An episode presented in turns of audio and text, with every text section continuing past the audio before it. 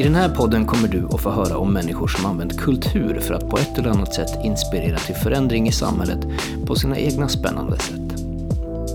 För er som lyssnar i vanliga fall vet att vi brukar ha Brian Palmer med och kommentera vad dagens gäst har att säga för någonting. Idag har han dock tagit semester, men vi har ännu en spännande intervju med en person som gör sitt yttersta för att förändra samhället. Dagens gäst är en person som brinner för att skapa projekt för att förändra och skapa en större förståelse för omvärlden. Jesper Magnusson är verksamhetschef på Fredens hus i Uppsala och en av initiativtagarna till den här podden. Han ser sig själv inte så mycket som chef utan mer som en person som vill inspirera till att hitta sätt att förändra samhället. Han menar själv att det var viktigare att åstadkomma en förändring snarare än att pipettera rör med bakterier på Ultuna i Uppsala. Du lyssnar på Artivist och mitt namn är Fredrik Bergström. Eh, Jesper Magnusson. Jag är verksamhetschef på Fredens hus. Ehm, jag brukar få den frågan vad verksamhetschefsrollen egentligen innebär. Och det kan vara allt möjligt. Genom åren så har det inneburit allt ifrån byta glödlampor när de går sönder till att se till att det finns pengar att driva verksamhet för eller idégenerera och, och skapa eh, själv. Um, jag vet faktiskt egentligen inte vad det innebär. Jag brukar se mig själv lite mer som eh, möjliggörare och om möjligt försöka vara den personen som kan inspirera andra till att göra eh, bra saker eller hjälpa till att förändra samhället eller hitta, hitta sätt att, att hjälpa människor som, som behöver stöd på olika sätt. Och hur fungerar du som inspiratör? Oj. Vad, vad gör du? Alltså det, kan, det kan nog vara allt möjligt. Jag tror eh, oftast eh, det är också kopplat till eh, viljan att, att vilja åstadkomma saker själv. Den här ambitionen att, eh, att bidra till att göra samhället lite, lite bättre varje dag. Eller försöka eh, skapa förutsättningar för andra att göra samhället lite, lite bättre. Ehm, så jag tror mycket av inspirationen, hoppas jag, eh, också kommer ifrån att man man har den drivkraften själv. Det tror jag. Var kommer den drivkraften ifrån? Ja, det är en jättebra fråga. Den har jag faktiskt funderat på några gånger. Ehm, jag har ju jag har en intressant historia för jag har ehm, jag har genom, genomgått perioder i mitt liv där jag också har sökt och insett att man har varit väldigt nära att hamna, hamna fel. Så kompisar under mitten av 90-talet som slutade som, som nynazister eller som eh, som, som hamnade utanför samhället på olika sätt. Eh, och ibland undrar man vad det är som gör att en människa kan hamna rätt om man säger så och andra kan hamna, hamna fel. Och den har jag funderat på många gånger. Men det har samtidigt blivit en, en drivkraft. Um, för jag vet hur mycket jag försökte kämpa för att få mina kompisar som under 90-talet då hängde svastikan på väggen och komma på andra tankar men kände samtidigt att jag inte riktigt hade verktygen som 16, 17, 18-åring. Um, och det har också blivit en drivkraft att försöka hitta de verktygen och stötta människor som då riskerar att, att falla utanför samhällets ramar och, och stanna kvar eller hamna, hamna rätt. Alltså väldigt, väldigt mycket forskning tyder på att det är ju samhörigheten som är, eh, är den centrala punkten. Många människor som behöver hitta ett sammanhang där man får någon som ser en och som, eh, som stöttar en och där man får vara en del av en, en grupp eller en identitet eller eh, finnas på en, en plats. Ehm, och det där, det där har jag också sett själv många gånger att det är så himla lätt jag har ju träffat människor som då har rört sig i sådana kretsar som egentligen inte har de åsikterna men som har hittat ett sammanhang eh, och en samhörighet eh, och varit och blivit någon helt enkelt. Ehm, och det där det föder ju också behovet av att skapa fler plattformar för människor att, att finnas och brinna och växa som människor som, som då kan bli alternativ till destruktiva miljöer. Hur var det då sen att du kom på att du faktiskt kunde göra de här sakerna? Vad är liksom ditt första aktivistprojekt om man säger så? Oj. Um, ja, det vet jag inte om jag har gjort än. Alltså, det, um, alltså li, livet är ju en resa i sig och jag har ju tagit uh, sväng via en akademisk karriär när jag uh, egentligen utbildade mig för att för att jobba i det akademiska hela livet. Men, uh, men kände väl samtidigt att jag behövde hitta en större utmaning med mitt, eh, med mitt liv. Då hade jag varit ideellt engagerad vid sidan av doktorandstudierna och jag får ju villigt säga att det lockade ju mer att jobba med, med frågor som, som mänskliga rättigheter eller frågor som på något sätt hade en förändringspotential än att sitta eh, på Ultuna och eh, pipettera rör med olika bakterier och sånt. Så, så ambitionen fanns ju där parallellt med att försöka hitta sätt att Ehm, bidra till, till förändringen i samhället. Ehm, utan att för den skull kunna identifiera vilken typ av förändring eller vad, vad målet var. Men på något sätt eh, driva någon form av, av process som antingen handlade om att alla människor skulle få synas och höras eller alla människor skulle kunna vara del av alla sociala och kulturella rum. Um, så det, det, blev lite testa sig fram. Eh, och där, eh, där landade jag nog till slut av en ren, av en ren tillfällighet på, på Fredens hus, eller Fredsmuseum som det hette då. För då trodde jag under en period att, att min drivkraft skulle komma via att jobba med med PR och kommunikation. Att det skulle vara mitt sätt att, att påverka samhället. Så jag hade gjort en del projekt och jobb som också var kopplade till, um, till den typen av aktiviteter. Och sen råkade jag dela kontor med en tjej som precis hade tillträtt som chef för det nystartade Fredsmuseum. Ehm, och hon gav mig möjligheten till ett, ett uppdrag som jag då trodde var ett tre månaders uppdrag kanske, eller fyra månaders uppdrag. Att bygga upp en skol och ungdomsverksamhet på fredsmuseum innan det blev Fredens hus. Ehm, det visade sig vara lite längre. Nu är vi inne på, på elfte året sedan jag började. Och verksamheten har väl ehm, på något sätt kontinuerligt och dynamiskt fortsatt att växa. Utan att egentligen ha det här slutliga definitiva målet. Vilket är, är jättespännande i sig.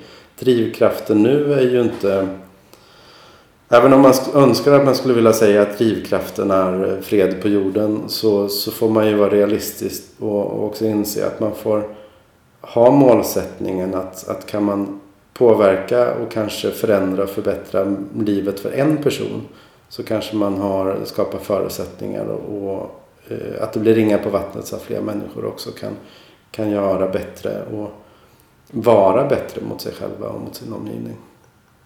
Jag tänkte just på det, alltså, begreppet fred är ju så himla stort.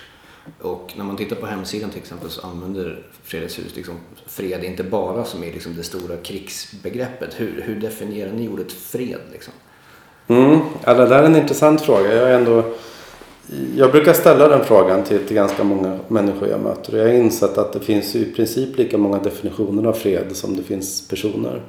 Ehm, vilket har sin fördel för eh, ett sådant begrepp behöver också ha sin, sin tolkningsfrihet eh, i att alla människor behöver på något sätt definiera vad fred betyder just för dem.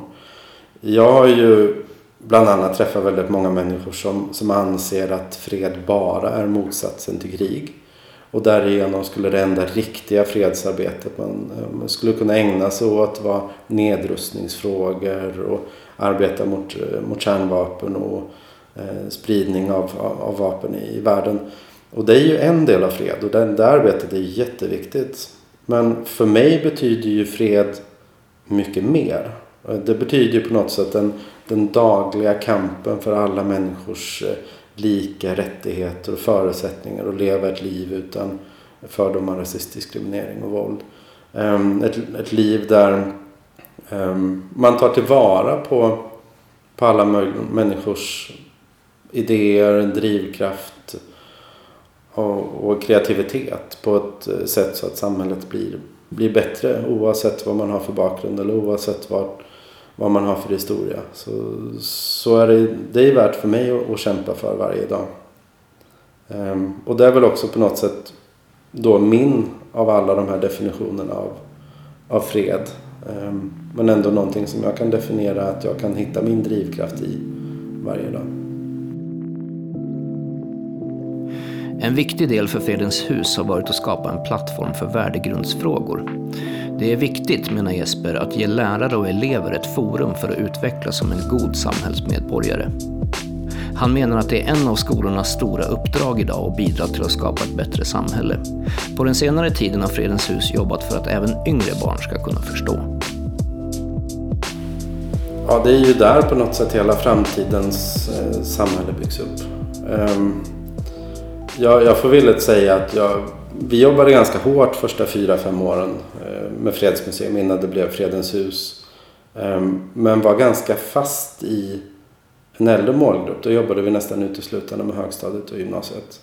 Ehm, vi har jobbat väldigt mycket sedan dess och försöka hitta sätt att bryta ner de här frågeställningarna så att även eh, yngre barn eh, kan prata om hur man, hur man är en schysst kompis eller hur man kan agera med civilkurage eller hur man kan hjälpa till och bidra till ett eh, socialt hållbart men också miljömässigt hållbart samhälle i, i, i det stora hela. Och, eh, jag skulle säga att många av de här frågorna eh, det blir som att, att vaccinera sig. I vissa fall behöver man jobba med de här frågorna kontinuerligt genom livet och det, det behöver ju vi, vi själva också göra.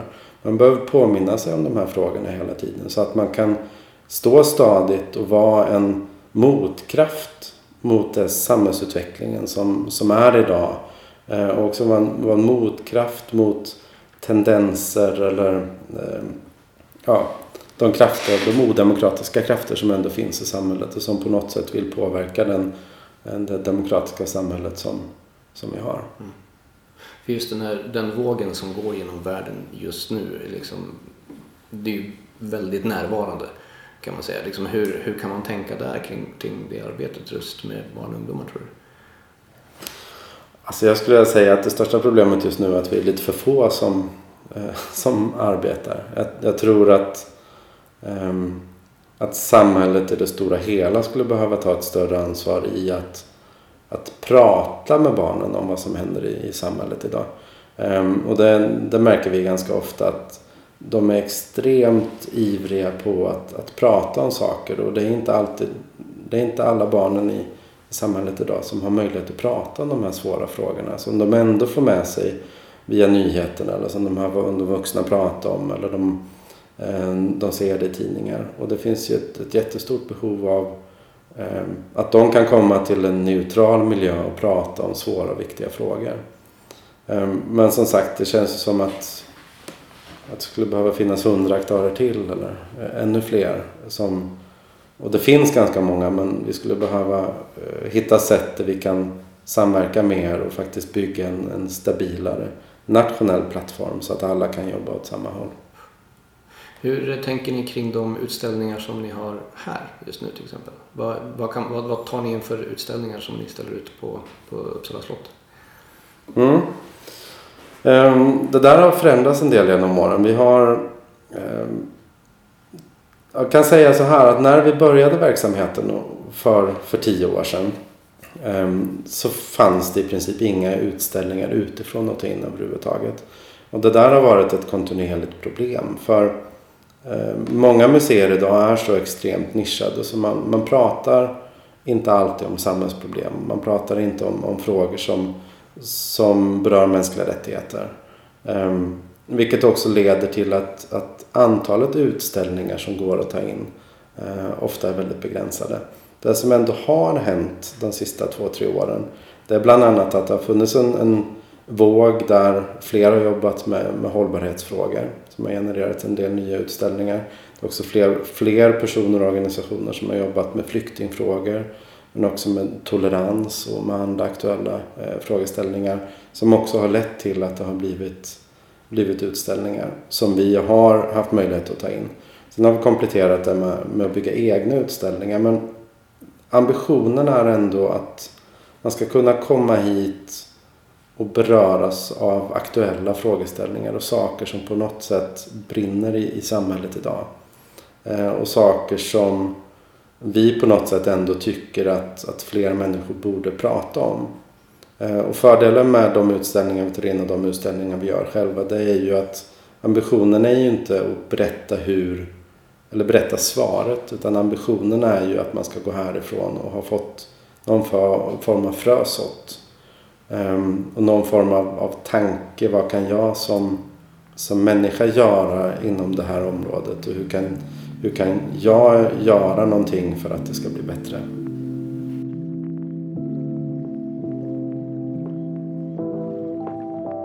Fred börjar hos dig är ett uttryck från Fredens hus inspirationsbok. Där står följande att läsa. Fred inbegriper allt som har med oss människor att göra. För oss i Sverige handlar det om allt ifrån rätten att få vara den man är, klä sig, se ut och älska den man vill. Det handlar om rätten att inte mobbas, förtryckas, förminskas eller diskrimineras. Om man däremot befinner sig i Syrien, Gaza, Irak eller någon annanstans i världen med krig och orättvisor betyder fred någonting helt annat. Många kanske till och med tycker att det känns utopiskt och ouppnåeligt. Fred börjar med dig och med mig, här och nu. Alltså den där är lite intressant. Alltså, um, det ska ju också vara en utmaning eller uppmaning. Uh, för det finns egentligen inget tydligt svar på exakt vad fred börjar hos dig betyder.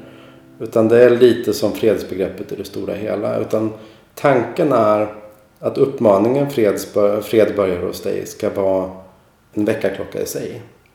Ehm, att man då ska fundera på vem är jag som person och hur kan jag bidra till att, att saker blir bättre. För vissa människor kan det vara att de inte kommer kunna göra saker förrän de hittar den inre friden eller freden. Ehm, I andra fall kan det vara att man, eh, man sitter med eh, med tankar eller funderingar och, och, eh, kanske behöver lära sig mer om, om någonting innan man kan, kan bidra till, till samhällsförändring också. Ehm, men i grund och botten blir det ju den här att hitta sig själv och hitta sin egen roll.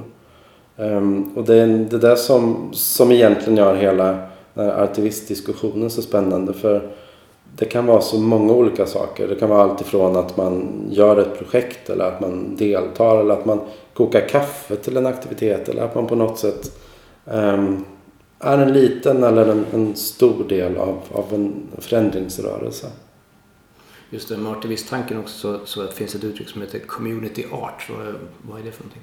Mm. Um, community art är en jättespännande process. Um, som egentligen handlar om att man ska eh, hitta eller identifiera en grupp. Det kan vara en naturlig grupp. Det kan vara människor som bor i ett bostadshus eller det kan vara ungdomar i ett visst område. Eller det kan vara eh, grupper som, det kan vara en idrottsklubb eller vad som helst. Eller så är det en, en skapad grupp. Alltså, vad händer om man sätter de här ungdomarna tillsammans med de här kulturarbetarna? Eh, men det som, som är kittet eller det utmanande i det hela det är att få de här människorna att diskutera vad har vi i vårt närområde som, som vi skulle kunna förändra? Um, vad är det som skulle kunna bli bättre? Och hur kan vi gemensamt utveckla samhället? Och det som sen händer i den här processen när man väl har börjat fundera på um, i den här gruppen vad man har för minsta gemensamma nämnare och vad man skulle vilja utveckla. Det är att man då tar in kulturaktörer eller konstnärer eller professionella i de flesta fall som då hjälper till att hitta ett embryo i hur man vill visa upp eh, den här förändringen, den här förändringspotentialen. Eh, så oavsett om det blir en teaterföreställning eller om det blir eh, konst eller vad det än kan bli så hjälper då konstnärerna och kulturaktörerna att katalysera fram den här, den här produkten i den, från den här lilla, lilla communityn till någonting som som också kan spridas för, för allmänheten. Har du något exempel på det? Något, något som har utförts? Alltså vi har, vi har gjort eh, en del egna projekt. Ett av de, de mest spännande projekten är ett projekt som heter, heter Slagkraft. Ehm, där grundtanken egentligen var att vi, vi ville, eller vi kände att det fanns ett behov av att prata om våld med ungdomar i Uppsala. Ehm, och vi behövde hitta då verktyg för att få ungdomarna intresserade och engagerade. Och då, då valde vi att jobba med eh, stagefighting, alltså eh, ja, koreograferat våld. Så man fick lära sig att, att slåss på låtsas. Um, och då koreografera som alla stora filmer där det är någon form av slagsmål eller krig eller vad det nu kan vara för något. Så, så slåss de aldrig på riktigt utan då slåss de på låtsas. Och då fick de här ungdomarna lära sig motkraften i att slåss på låtsas. Och i den här samhörigheten som ändå byggdes upp bland alla de ungdomarna som var med så diskuterade vi hur, hur kan vi illustrera eran vardag? Och det ledde fram till att de här ungdomarna sen eh, satte sig ner och skrev ett gemensamt manus eh, om hur våldet påverkar deras vardag. Eh, där det då koreograferades låtsasvåld. Man, man hade en lång story på, på nästan 20 minuter som eh, ungdomarna sen fick filma och skådespela och vara med och redigera och spela in. Det slutade med att det blev en hel filmproduktion om en, en vardagssituation som de tyckte var så viktig att prata om. Eh, som då ledde till en våldsam situation. Så det blev deras sätt att illustrera hur våldet påverkar deras, eh, deras vardag. Eh, och det var ett fantastiskt projekt för det var ju eh, ungdomar som varken någonsin hade stått framför kameran eller bakom kameran. Det var, så alla fick ta del i, i den här processen. Eh, och det var i, eh, man såg verkligen hur, hur de växte i sina roller i det här, det här projektet. Någon fick vara med och regissera där, någon fick vara med och filma. Och det var, det var en, en fantastisk resa. Eh, på många sätt som ändå då föddes i det föddes förvisso i en tanke från oss. Vi behöver prata om våld. Men därifrån till slutresultatet var det egentligen ungdomarnas egen ambition och drivkraft och vilja som, som ledde fram till slutresultatet. Och det här var sånt som de hade upplevt själva? Liksom, i... Ja, en hel del av det var nog, var nog egen upplevt, det skulle jag vilja säga. Mm. Vi gjorde ett projekt som heter Våga vara snäll. Ehm, där vi då använde Pelle Svanslös-karaktären och skrev ett nytt manus för att diskutera hur man är en schysst kompis. Eh, och det projektet gjorde vi med lågstadieklasser i Uppsala. Men i den här, det efterarbetet så pratar man då, man kom bland annat in på att tangera det här med, eh, med våld. Och det, det kom jättemycket skrämmande historier. Och då pratar vi om barn som är 6, 7, 8 år gamla. Och det var, var någon som kunde säga att ja, när mina brorsor håller på att bråka så är det jättejobbigt och de kastar saker på varandra. Men det är helt okej. Okay. Men när knivarna kommer fram, då är det riktigt jobbigt. Och det var, alltså, det var så mycket hjärtskärande berättelser om, om barn som eh, var sju åtta år och som aldrig hade haft en kompis. Eh, barn som var sju åtta år som hade vuxit upp i hemmamiljöer som, som det förekom våld dagligen. Och det var, det var, eh, det var tungt men också så otroligt viktigt för många av de här barnen så blev just det här projektet första tillfället som de kunde berätta om, om saker de faktiskt hade varit med om. Um, och det var ju många gånger så att lärarna kom efteråt och sa att det där hade inte vi en aning om. Men tack för det kommer hjälpa oss väldigt mycket i, i det fortsatta arbetet nu när vi faktiskt vet vad, vad barnen har, har varit med om.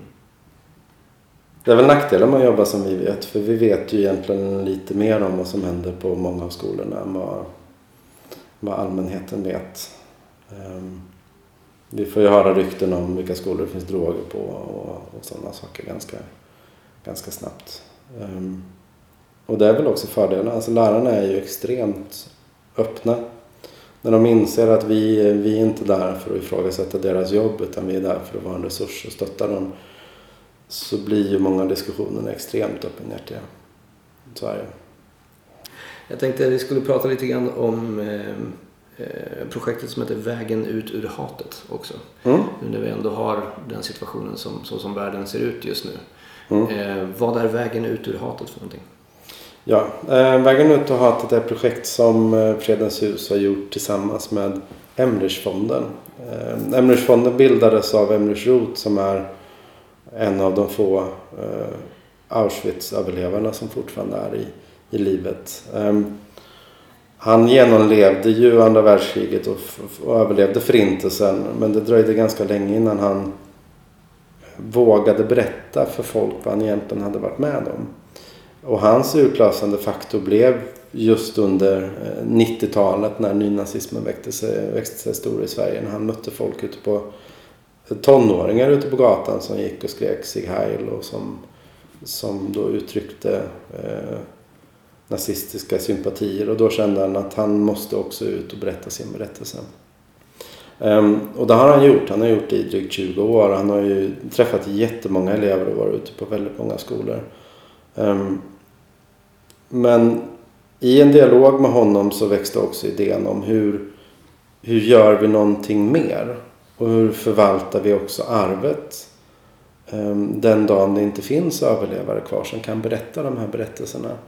Och hur fångar vi då Emlers egen resa? För han har ju han har ju då till skillnad från vad egentligen namnet antyder så har ju han aldrig känt hat eh, mot de som satte honom i lägret och som hade ihjäl hans släktingar och som, som utsatte mänskligheten för det här onda.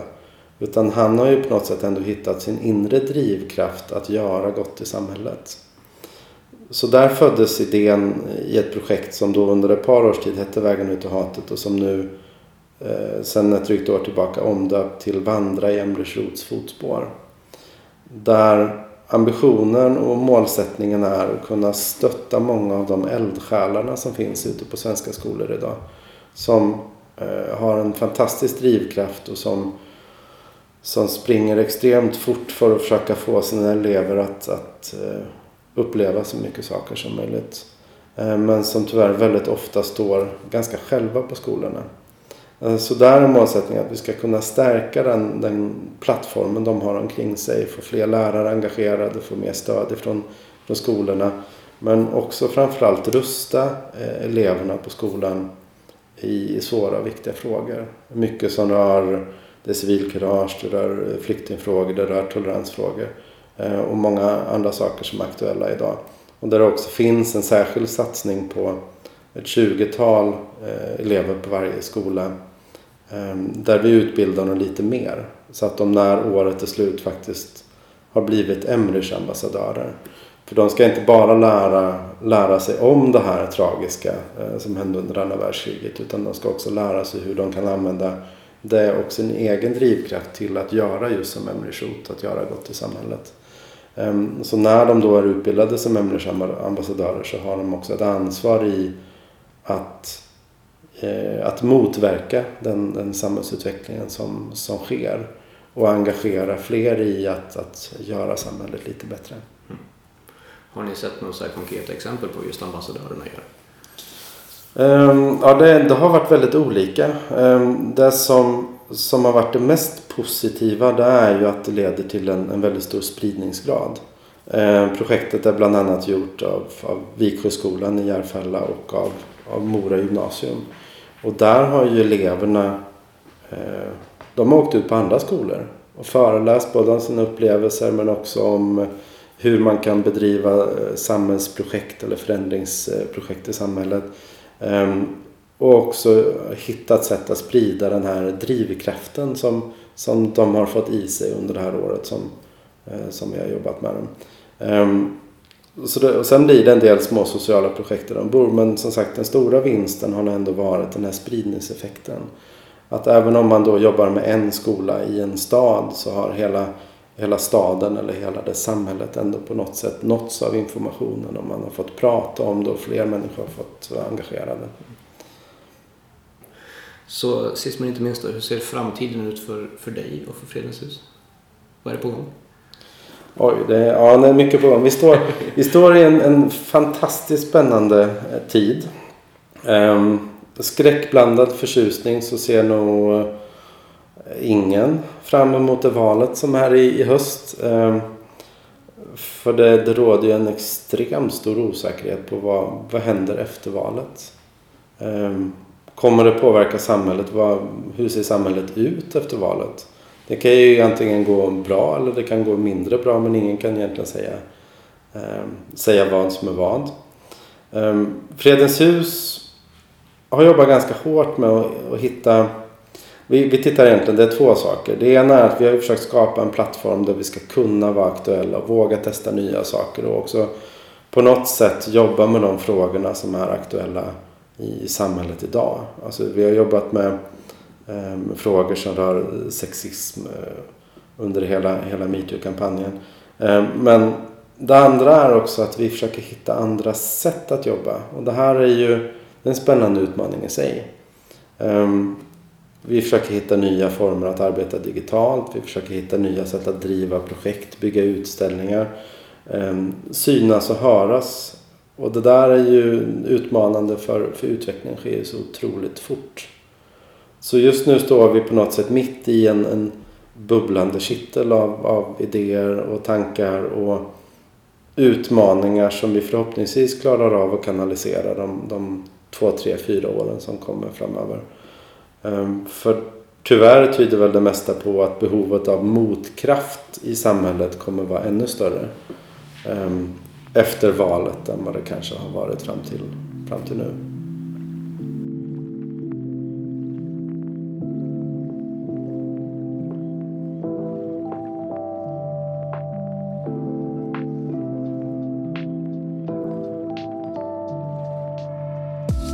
Det här hade Jesper Magnusson att säga i dagens avsnitt av Artivist. Den här podden produceras av Artivist.nu, ett projekt som drivs av Fredens hus i samarbete med Camino och finansieras av Allmänna arvsfonden. Musiken du hörde i programmet var Om man vill få en vän av Angereds kulturskola och låten Within av artisten Liv. Jag heter Fredrik Bergström och vi hörs nästa gång.